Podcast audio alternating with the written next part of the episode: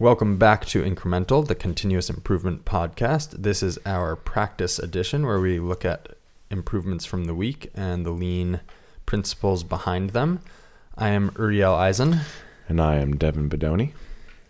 And quote, "You can do it right, or you can do it right now." And that, I don't know who that's attributed to. You heard it from your friend. Uh, I heard it from my friend Mike, who's a mas- you, Mike. master of quippy uh, quotes, quippy comments, and like his uh, his nicknaming capacity out of this world. On point. Maybe he should be our first guest. Just come on, give us each a nickname and mic and drop leave. and leave. Great. He might listen to this at some point too. So nice. Hi, Mike, if you ever hear this. Excellent. Um, yeah. So I have one that falls into that category from this week. Uh-huh. Of it also really harkens back to last week, or sorry, last episode discussion of like balancing, yeah, thinking through stuff versus just trying to do it. Um, yeah. I'm not sure this is actually very uh, encouraging that you can do it right or you can do it right now, because that's sort of stating that like you won't do it right. You won't do it right. Yeah, I think that everyone needs to get that through their head. Yeah. I feel like a lot of people put things off because it's not going to be perfect, and the fact is it will never be perfect, so uh-huh. don't wait. Yeah. Um, but also maybe wait a little bit. Think about where you're going. Simultaneously, don't wait at all. Yeah. Right. Do wait a lot. No. Um, uh, we, uh, we've been three D printing our gripper fingers. Yeah. For our automation on our C N C mill, which has been huge, even though the plastic is crappy and is falling apart mm-hmm. regularly. Yeah. Uh, we finally Kanban'd them, I think, last week, which we uh, talked about. Uh, interrupting you. Do you have it on a schedule to replace them now, or do you wait till you see issues? Right now we're waiting till we see issues. Yeah. And then we have a backup set right there. Yeah. To replace them. A schedule is an interesting thought. We're uh, playing with different plastics. So we just did some in P E T G, which mm-hmm. I have high hopes for after reading like chemical resistance, et cetera. Yeah.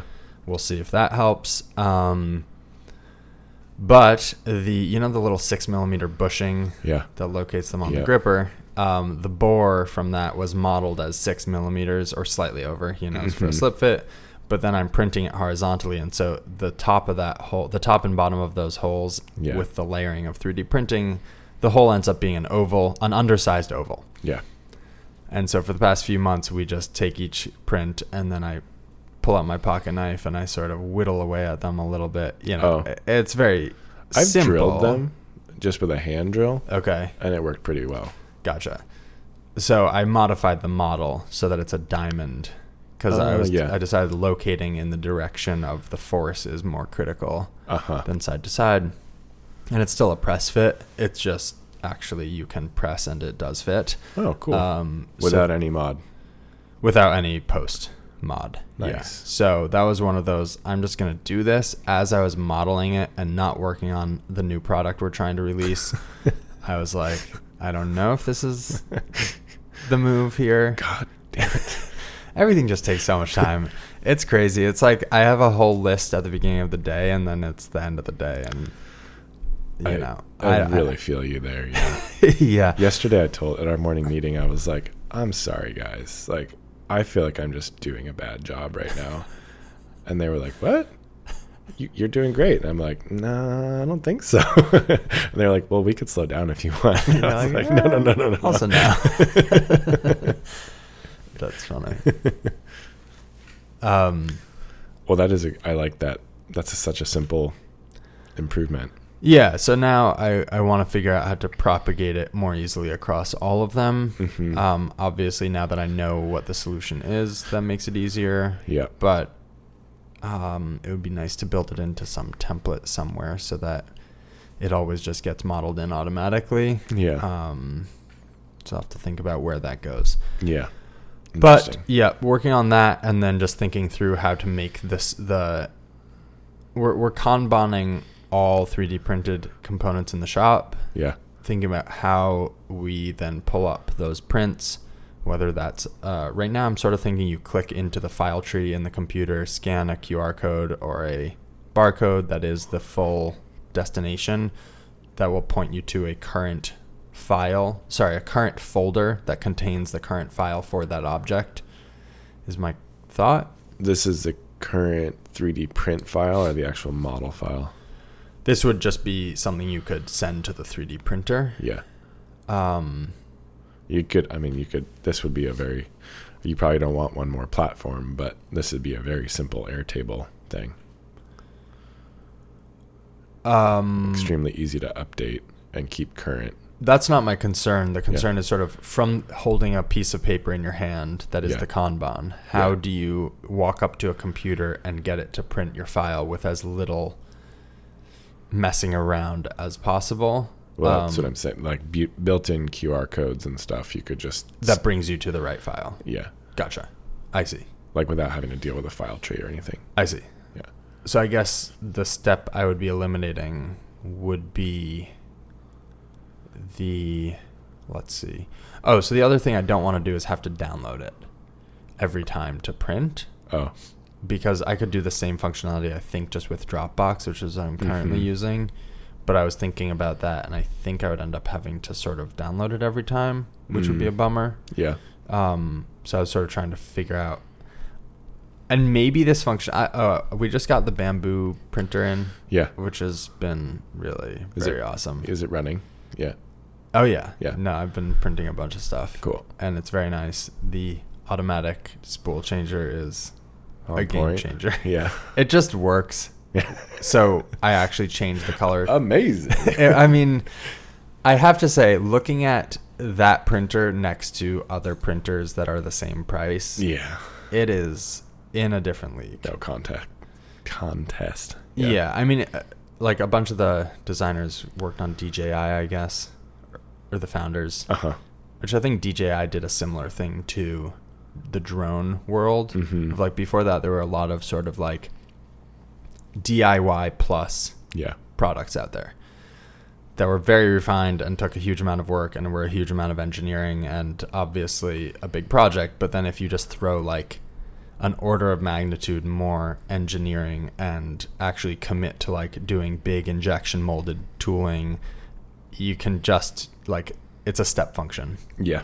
Um, anyway, yeah. So sort of been working on that, figuring out what best to do there. I would love if that printer could uh, scan Q R codes, and they they use Q R codes heavily in mm-hmm. the interface. Like oh. it will pull up an error and it will say scan this Q R code on the screen mm. to go to a video of how to do this maintenance, stuff like that.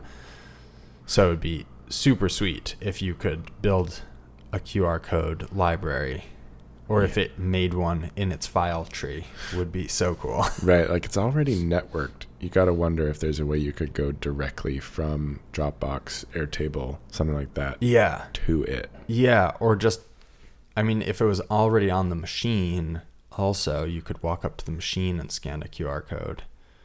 That's, also, Dropbox has doesn't Dropbox has like a file folder. Yeah, functionality. Mm-hmm. So you probably wouldn't have to download it. You'd probably be able to just drag and drop. Uh-huh.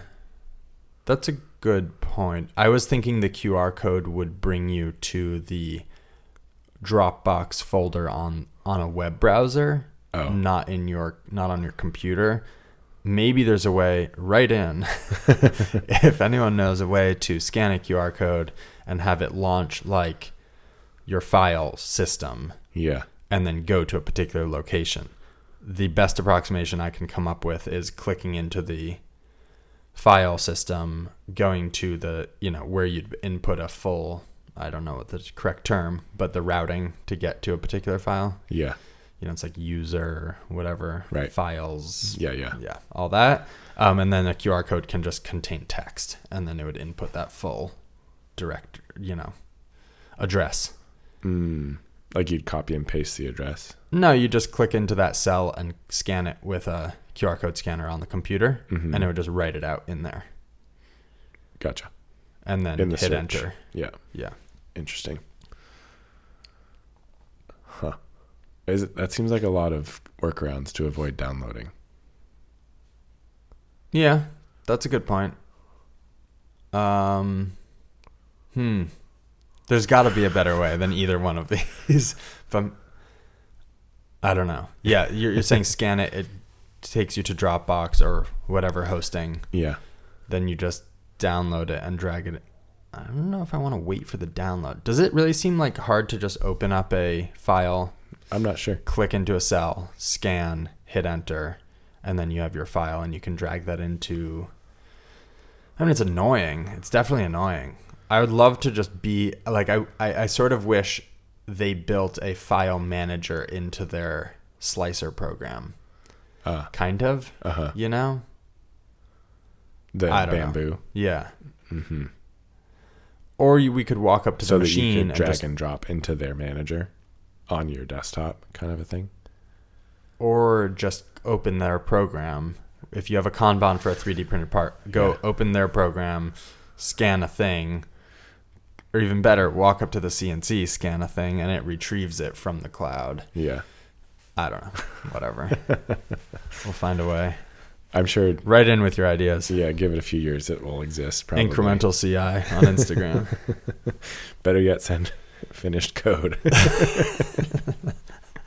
True. Um, we had kind of a, like I said, I feel like I've been kind of behind on things. So sort of a light, another light week on improvements, but a couple little ones. We had a part that had a very small I D groove that we had to inspect. Okay. Not super tight tolerance, plus or minus two thou. Mm-hmm. Tight enough that you need to measure. Right. For sure. Um, and I was like, how are we going to do that? We didn't have a I D groove mic. I didn't want to buy one micrometer yeah. for that job. They're very expensive, relatively speaking.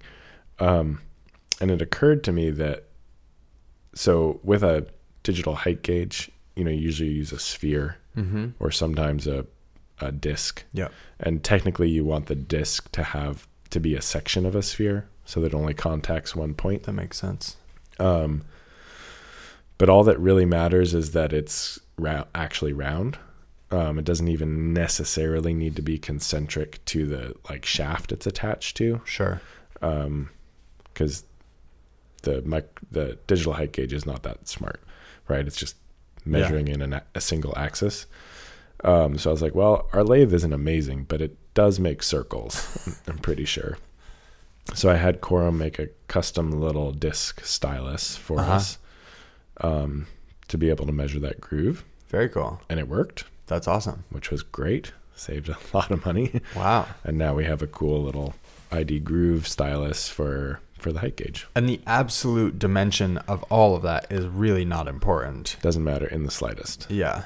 Aside from like a spherical face, a spherical outside would be nice, but also in that range, in that range, not, not essential, not essential. Yeah. That's cool. Um, yeah. You calibrate it on a known master mm-hmm. and it inputs its dimension. So it can be good to know what the size is so you can compare yeah. and be like, does that make sense? Right. But you can also just measure it with a micro for the, again, for this, for this level of precision, you can measure the stylus with a micrometer, make sure that the calibrated dimension matches. Yeah. And typically and just rule of thumb for metrology is you want to be able to measure ten X your yeah. resolution or the, the decimals you care about. So yeah, you're beyond that, I think. Thousandths. Yeah, it measures in tenths. Yeah. I mean, it repeats to two tenths. Okay. Yeah. So, and then we to qualify it, we um, we just keep a gauge block there for like a linear measurement, and then we have a uh, what do you call it? A ring gauge mm-hmm. that we'll just test on for bores before we do any bores, and you know, it was measuring that stylus was measuring within um, what is it? Two hundred thousandths okay. of actual of the ring gauge. I was like, well, temperature in our shop could cause that much variation easily. So pretty, co- pretty confident right. in it. Interesting. I, yeah. I just talked to great conver- uh, had a great conversation with the head of product at a uh, big climbing gear company. Mm. And or I guess he's the ex-head of product, um, right? Uh, which is why he was talking to me. Yeah, um, I was going to no. say you don't usually get them when they're active. yeah, um, And it was interesting hearing you say that. Um, he was talking about I S O nine thousand. Yeah. Which I've heard other people talk about it. I think it was the guy from Pro Shop. Bringing back two, two yeah, episodes. I have a friend who's just going through the process right now. Very cool. Actually, I think he just got stamped. And wow. It's funny because like I always think about it in terms of manufacturing, yeah. machining, uh-huh. whatever. And I was like walking into my house the other day and I looked over and there was like a big, like a one gallon olive oil cone or uh, can. And I looked on the side and it was like I S O nine thousand. I was like, oh, well, I guess it applies to everything. any any goods you could buy, like there's, yeah. there's quality standards. And the, the funny thing is it's really just a question of, do you have standards for every single thing in your facility? Yeah. And then are you following those standards? Yeah. And what people, I guess the mistake people often make is writing very complicated standards. Yeah. Instead of just documenting literally what you're doing now. Yeah. And then making sure you continue you to continue do it. You continue to do it or update the standard. um, yeah. And that bo- that goes down to like pretty granular stuff. Like every single person in your facility, there's a procedure for why they're there. Right. They're employed, they're a guest, whatever it is, mm-hmm. they need to be documented. Right. And whatever. So like it does change things, but yeah. It doesn't have to change as much as you, as you necessarily think. But I, I was just thinking about your measurement process. Do you uh-huh. have a process for it's been on my mind lately with uh, trying to get to um, load rated yeah. equipment or looking at how we might do that. Yeah. Like where all that stuff gets logged, the calibration, who calibrates when. Is that something you guys have done or? Nope. Yeah. I had to fill out a very embarrassing questionnaire the other day for a new new client that was basically about all of this stuff. Gotcha. Like, do you have this? No. Do you have this? No. Do you have this? Yeah. No. Um, that being said, like I have good confidence in our work, okay. and and like we like you're just saying, like we do a lot of those things. Right. They're just not documented. Yeah. I mean, I don't. Uh, the other thing is like none of this is free. So like I think the other question. Yeah. Like it's all time. So like, even though you say no to all those things, they might be like, great, that's fine. Like we don't need any of that for this current project. Yeah. They and did have fact, follow-up questions, but uh-huh. this particular yeah. client. Yeah. Yeah. No, I, if, if your customer, and that's kind of what I was like, I was like, hey, we do mostly like outdoor sports stuff. No one demands this and they don't want to pay for it. Right. So that's why we don't do it. We're happy to do some of this stuff for you or like document our procedure. Um, but yeah, it's just like, don't do extra work. Yeah. You're not getting paid for it basically. Yeah. Um, I, I, I really want to get better at, um, making and working from S O Ps in our shop. Like we have started documenting a lot of processes, but we don't always reference those documents. Yeah. Which feels really pointless when you documented it yesterday and you're like, let me work off the thing I just wrote down. Feels kind of weird and like a waste. But I think building that practice and building that, um, I don't know if culture is quite the word because it's kind of mechanistic. It's just literally how we do work. Uh-huh. Anyway. I have been using, calling it an S O P thing is a little bit of a, like there are S O Ps in there. But we're also using it as just a general reference. Uh-huh. It's built in Airtable. So like we have a thing for machine, we have a section for machine maintenance, like common maintenance tasks. Um, like I built one for C A M programming reference where it's like, oh, I'm always going to look for that. Like whatever, like metric, fine pitch, S T I tap drill chart.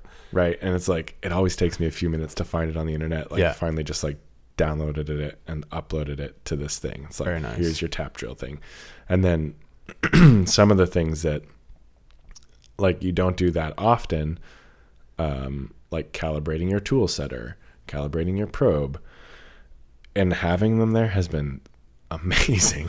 Yeah. It's funny. There, it's almost like if you do a thing every single day, yeah, it feels almost more pointless to have an S O P. Yeah. It's not, turns out, but it feels that way. Yeah. But everybody should just go and start doing it right now. Searching through email is so obnoxious. Yeah. Yeah, my issue currently, I mean, it sounds like Airtable has sort of solved this for you, is like having, we talked about this, like a single source of truth, right? Yeah. It's like, what platform is this on? Uh-huh. Is it on Google Drive? Is it on my computer file system? Is, you know, there's just like yeah. three, and then instead of searching through emails, you're searching through which one is it? Right. So like having a go-to become a standard. Yeah. Yeah. I'm there's a few things about Airtable that I'm kind of like, come on guys, but for the most part, it's like a it's more than an eighty percent solution. It's like a ninety-eight percent solution. I don't know enough about this, but I just yesterday had a call with a buddy of mine for like an hour and a half where he walked me through. He built a C R M uh-huh. in Coda, which is a lot like Airtable, but uh-huh. has some interesting functionalities. It is built more around building automation in workflows. Uh-huh. So like you can easily make buttons that do things. Yeah. Um, and so it sort of does, it, it is a relational database, but it also it's a relational relational database, which is kind of interesting. I'm sure you can do, I would guess you can do most of the things you can do in Coda that you can do in Airtable. Uh-huh. Maybe not quite as slick. I think, yeah. It seemed pretty interesting, so I'm going to do a little more digging on that. Huh. Um, my brother has done a bunch of messing around with Airtable. By no means an expert, but yeah, like run into like functionality gaps of like, okay, you can't quite do that. You yeah. can. There's sort of a workaround here, and you can do it, sort yeah. of. Yeah. And this seems to have maybe fewer of those, but again, I really don't know what I'm talking about. Uh-huh. But exploring it before I kind of dive into one. Makes sense. Yeah. G A three that? Not yet. Not yet. Hopefully I will. um, let's see. Oh, yeah. We improved our improvement board. Ooh. um, so we've been talking about it for a while. It's just sort of ranking things. Yeah. And so we did a two-axis. I mean, it was a two-by-two. Um, what's it called? Right. Thingamajiggy. Grid? Table. Table. Uh Matrix. That's Matrix. Yeah. Um, but we made it more of a gradient now. Um, but basically cost on one axis and impact on the other axis. And mm. then you just kind of place your idea or your problem. So each one of you has a matrix? No, there's just a big one up on the wall. And whenever oh. we write things, we throw them up there. And then we've started, we, we just did this yesterday. So very new. Um, but already it's kind of like, okay, look at this top, like, top right corner, and then sort of like approach things on a diagonal gradient down to the left, uh-huh. where all the way down at the left is low impact, high cost, uh-huh. which you shouldn't do. um, come up with more. Is there a lot of stuff in that corner? There's so there's some. Yeah. Like it's like, oh, it'd be nice to have whatever it is, right? Like a new computer here, like a powerful new computer that's a few thousand dollars and for making a label would probably right. I, I don't know why you do that, but right, like yeah, every now and then there's some that are right. You're and like, there's we want this. It is a high cost just inherently. Yeah, we yeah. don't really need it. Yeah. Um, and you'd use it once a month or twice a year. Hmm. Um, I like it. Yeah, so that that was nice, and then we started circling ones. Like so again, just, it's impact across one axis, so high impact, low impact, high cost, low cost. Yeah, and cost is money and and time, kind of. Yeah. All rolled into one. And it's so very subjective. High impact and low cost are at one corner. Yep. Gotcha. Yeah. And so, yeah, kind of kind of handy. And then we're going to implement more color coding. Uh, we started tagging things that are like fifteen minutes or less for just like weird gaps in your day. Yeah. Or like you need a break or, mm-hmm. you know, just. And then I think also one.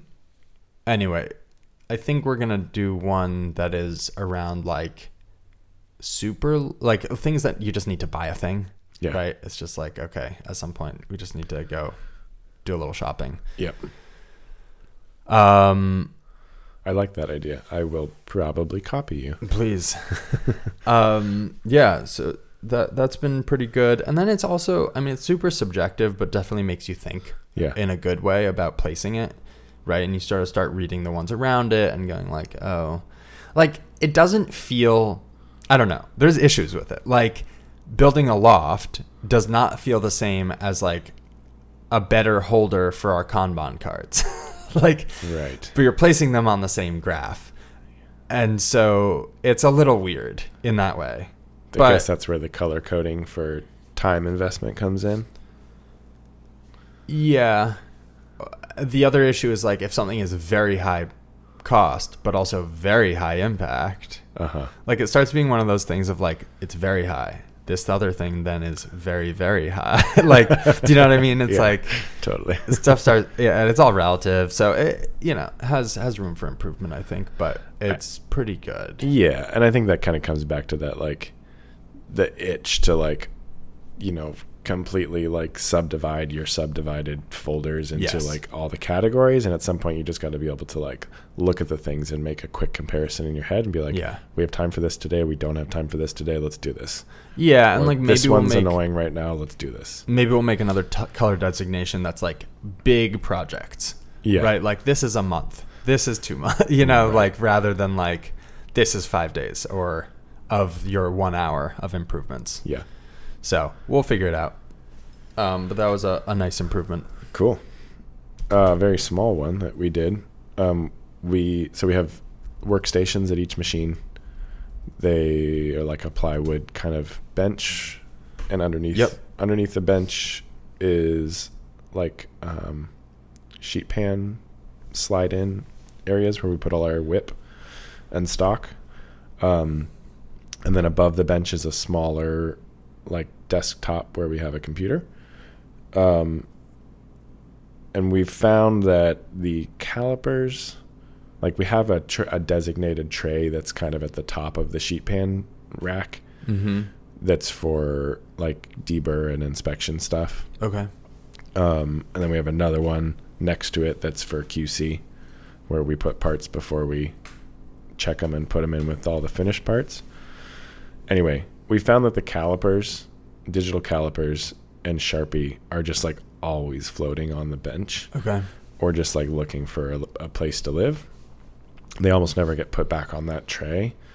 Um, and it's annoying. And then the Sharpie walks away, et cetera, et cetera. So Corum designed and three D printed a little holder that goes on the top that's just like a hole for a Sharpie to stand vertically. And then it's got a little like relief for the end of a calip of a six inch caliper. So the caliper stands upright. And so it's kind of out of the way. Nice. Um, yeah, it's pretty easy. Nice. He made several of them. And we, we like looked online and there were a bunch of more like a holster style for calipers that like the upper part hangs on. Okay. But we were kind of like walking around being like, where do we stick this? Like, gotcha. On the side of something, like it could have gone maybe magneted on the machine or something, right. But there wasn't a great opportunity. Nice. So we, we went with this design and so far it's working pretty well. That's cool. Um, so I'm realizing we've, we've failed so far at yeah. uh, discussing what we noticed and what lean principles apply. Uh, so in this case, that's sort of like hunting around for things. Yeah. Would probably be the main one it's fixing. Yeah. What were they? Um, it's, what is the, what would be the waste of like having things out of place or like general chaos?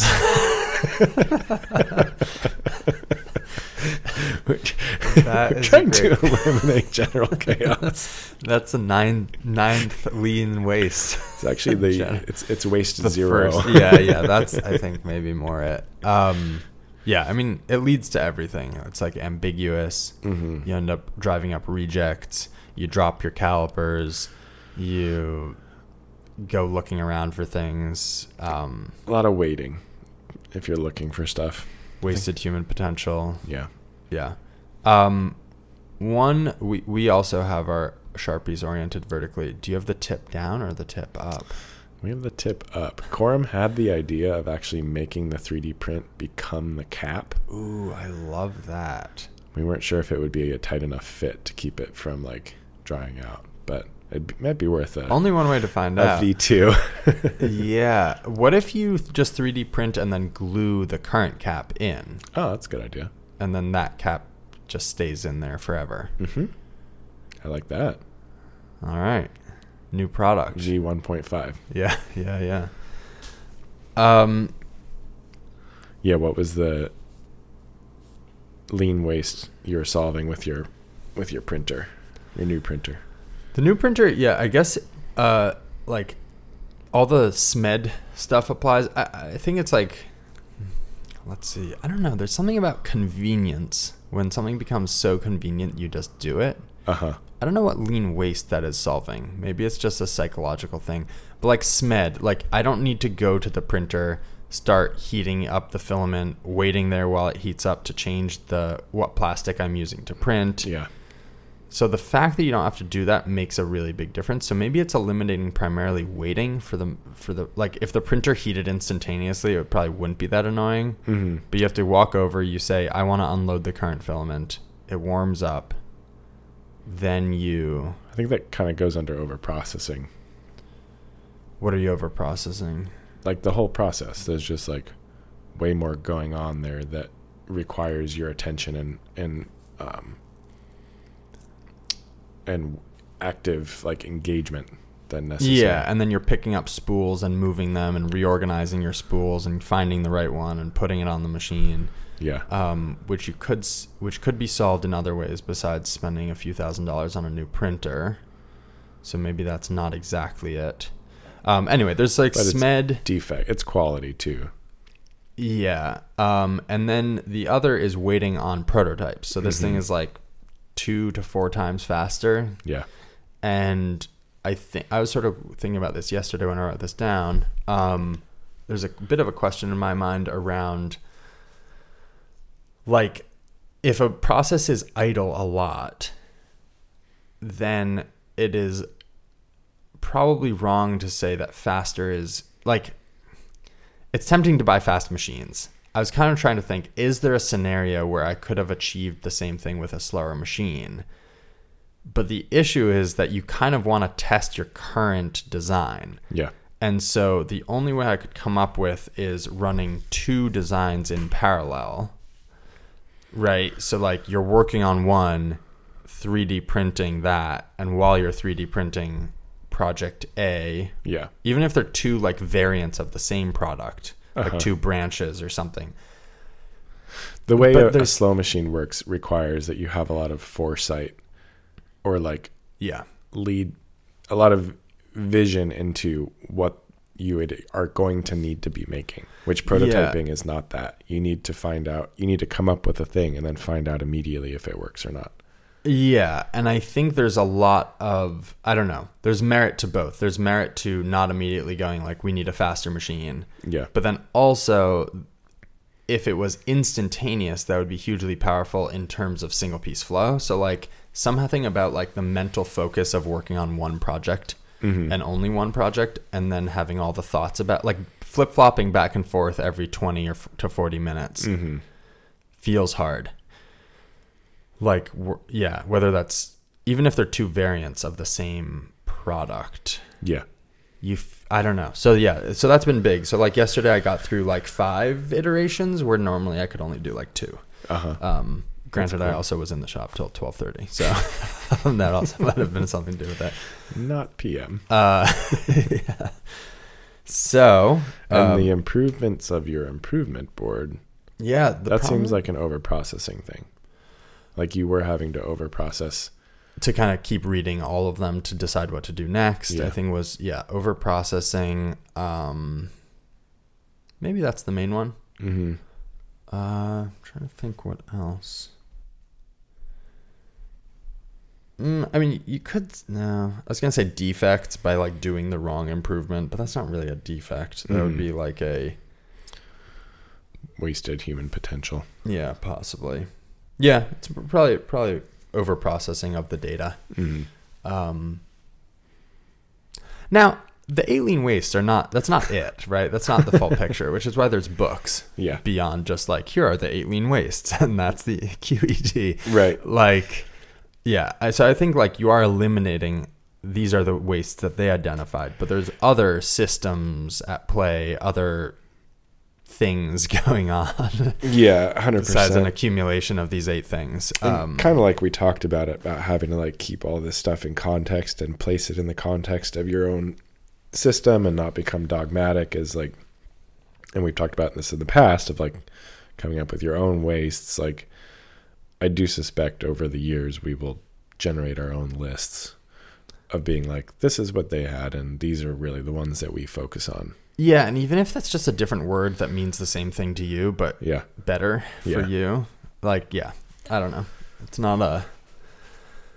They don't have ultimate authority on being lean. They are the best at it? Maybe. Maybe? I don't know. Maybe not.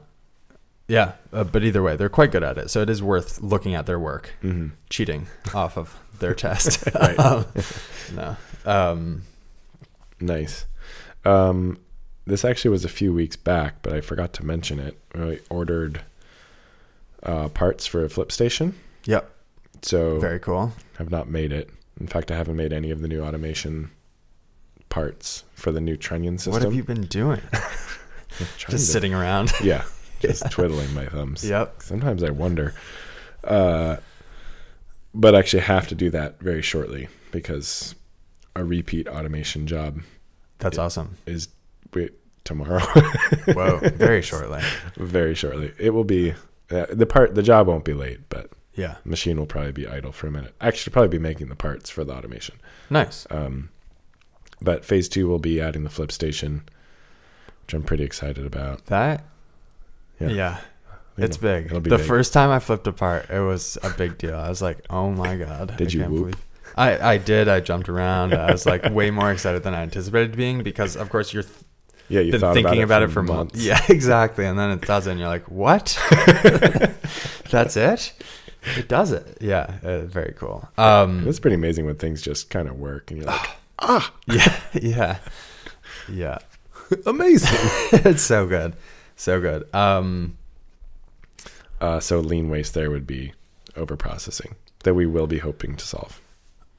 Of moving parts to yeah. flip them, extra think, handling. Yeah, extra handling, waiting on the part on the like yep. batch. Right, right. You're waiting. The all the parts are waiting mm-hmm. to be processed to to reach the next process, and then downstream processes are waiting to have parts to become yep. non-idle. Mm-hmm.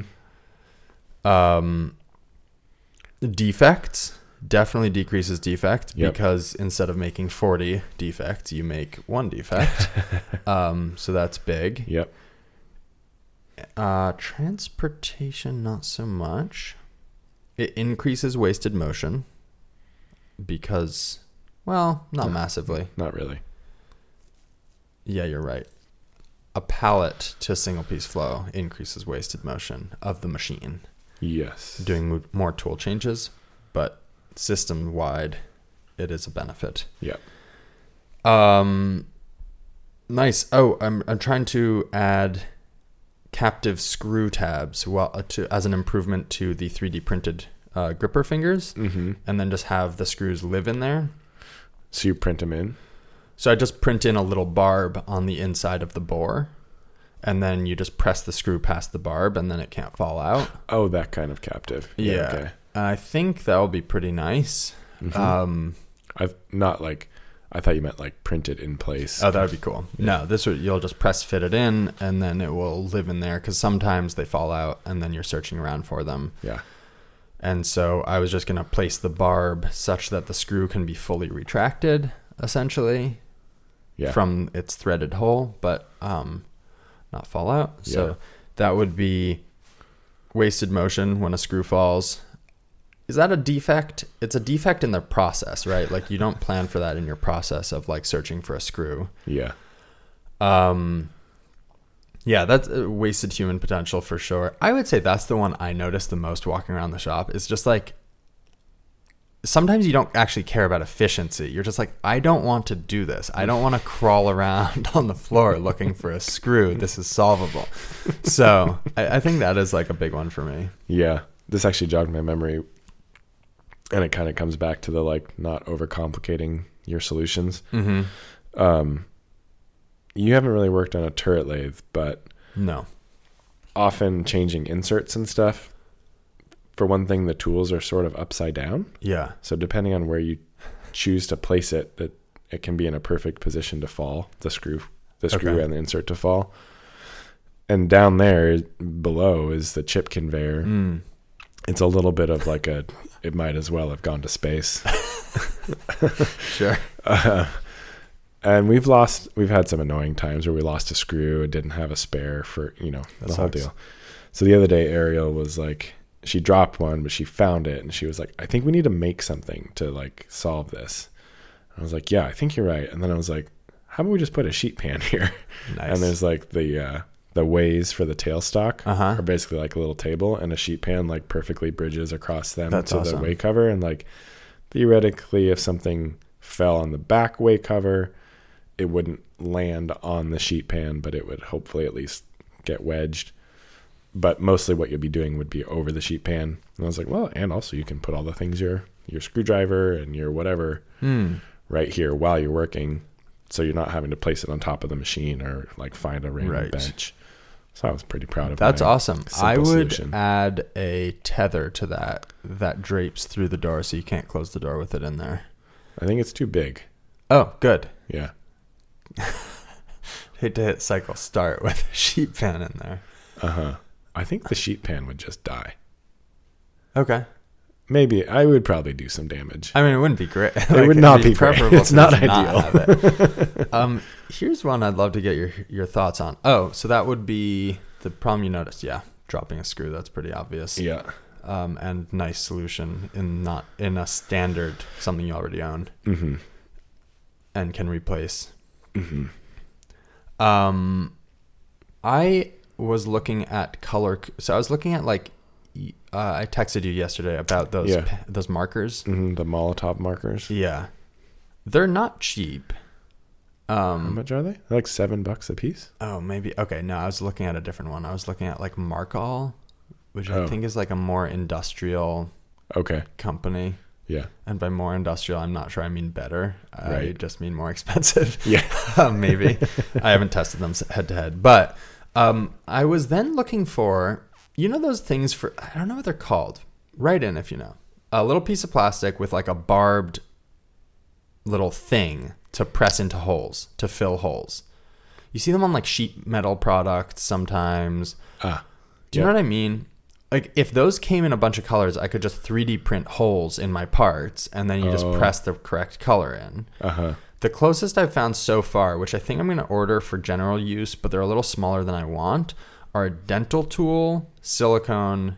Um, they make color coding for, yeah. for dental tools. They're little silicone donuts that are yeah. color coded. Little rings. Yeah. And so I was thinking you could just print an under slightly undersized uh, I D bore that you press those into, mm. and that would give you a little spot of color. What I like about that is I don't need to do a, uh, a color change on the C, on the on the three D printer when I'm making stuff. I yeah. can do it in anything. Um, And then you can repurpose if you need to. Yeah. Like, like it's just kind of, I, I just want like a universal, like I could drill holes in a, in a different product and plug them in. Like it's just very easy. So anyway, I've, I, I've been hunting around for little like press fit caps and I don't really care what size they are. I mean, my stuff is all pretty small. So ideally it's pretty small. Um, Because my previous idea was to sort of, instead of ha- needing every single color to be on the three D printer mm-hmm. in every material I want to three D, because some of the part, some of the stuff I want to three D print, like polycarbonate, doesn't really come in every color mm-hmm. filament, and so anyway I need to colorize it. So one option is to use markers after the fact in a, like a post process. I've been thinking about making the Kanban sort of be a work order, which it is, but just have full instructions on how to make the thing on it. So it's like three D print this, add this color to these parts, right? It would just have like a call out or a little drawing. Oh. So you know what you're making. Yeah. Sorry, I just did a search for the yeah. sheet metal plugs. Looks like they only come in black. But um, jogged my memory because something came up. Um, for masking, for uh, powder coating, uh-huh. they make silicone colored yeah. plugs. And they make them, they're like a little... They might not stay in super well, but... Right. I did see those. I didn't see them in all the colors. Like, I saw the different colors were designated for the different sizes, mm. but I mean, it's absolute. I know this exists, right? right? Something is out there under some name that's like, oh yeah, we use those all the time, and I don't know what. Right. Um. Anyway, so if you know of an option, please write in. Um, and this is sort of improving the systems for improving things such that they're easier to do, and yeah. so they happen. Yeah, I think. And I feel like maybe this is like my A D D talking of like, I don't know. I'm always like, I'd rather spend an hour improving how a thing gets done than spend like fifteen minutes doing it when I know I'm going to have to do it again and again. uh-huh. Um, yeah. And so you can always go a level out of like, and it's super cool what happens. Like you can do problem solving, but then you can also improve the system that you use to problem solve. Yeah. And then you can probably improve the system of improving the system of improving how you problem solve. um, anyway. You could just three D print a bunch of your own plugs. It's an option. Yeah. That might be the best option. Do that once and have like a right. bunch on hand. Right. Yeah. I was even thinking like, I'm thinking about getting an injection molding machine. Like a little baby one? Mm. No. A, a giant one? I don't know. I, I don't know what to get. Um, I, I, I think, um, anyway, not sure exactly if that's going to happen, but. Not in your space, it's not. I have some space. They're pretty big. I built that loft that was for another C N C. They're pretty heavy.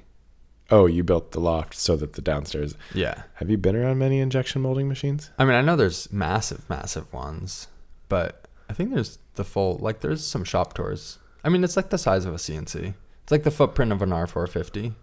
I think it's like kind of long and skinny. Yeah. I feel like they're often a little longer than okay. that, but maybe yeah. I'm wrong.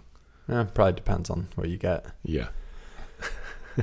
um, I was also thinking like, Doesn't I think Saunders has a bunch of colored plugs made for their fixture plates? Oh, so yeah. I was gonna look at those. Those might work too. Uh huh. They're probably kind of big, but they might be bigger than I want. Yeah, because I think they have them injection molded in different colors. Lastly, I could just get them injection molded in different colors. That's true. But what's the fun in that? Do I want ten thousand? No. When you anyway. could buy an injection molder yourself. Whenever anyone, yeah, I, I got into sewing. I, I joke, I you know, that I couldn't find a bag at a price I wanted to pay because they're like a, a nice bag is like two hundred fifty to three hundred bucks. So instead, I spent a few thousand dollars on sewing machines and like five years. To, yeah, yeah. Uh, I feel you. That's how we roll. Yeah. Anyway, there's anything else? We need to come up with a. Some kind of a term for that. That's just like the only way to live. Yeah, that's funny. D I Y or die. Something like that. Yeah. Anyway, that was that got a little rambly there. Sorry, everybody. Um, yeah, I think that's that's all I got. Yeah. Thanks all for listening. Yes, indeed. We will see you again next week. You can find me at austere underscore manufacturing on Instagram. You can find me at lichen underscore M F G. And you can find the podcast at Incremental C I, also on Instagram. Love hearing from everyone. Uh, we get some really awesome emails and uh, direct messages uh, from people who know a lot more about various aspects of this stuff, or like someone sent a whole big thing on like a very clever naming convention system yeah. that lets you get unique identifiers without referencing like a database to know what your next serial number is. Um, yeah. So just really interesting little details, um, super helpful. And we try to share on here and kind of all learn together and improve together. So indeed, uh, that's all. See you guys next week. All righty.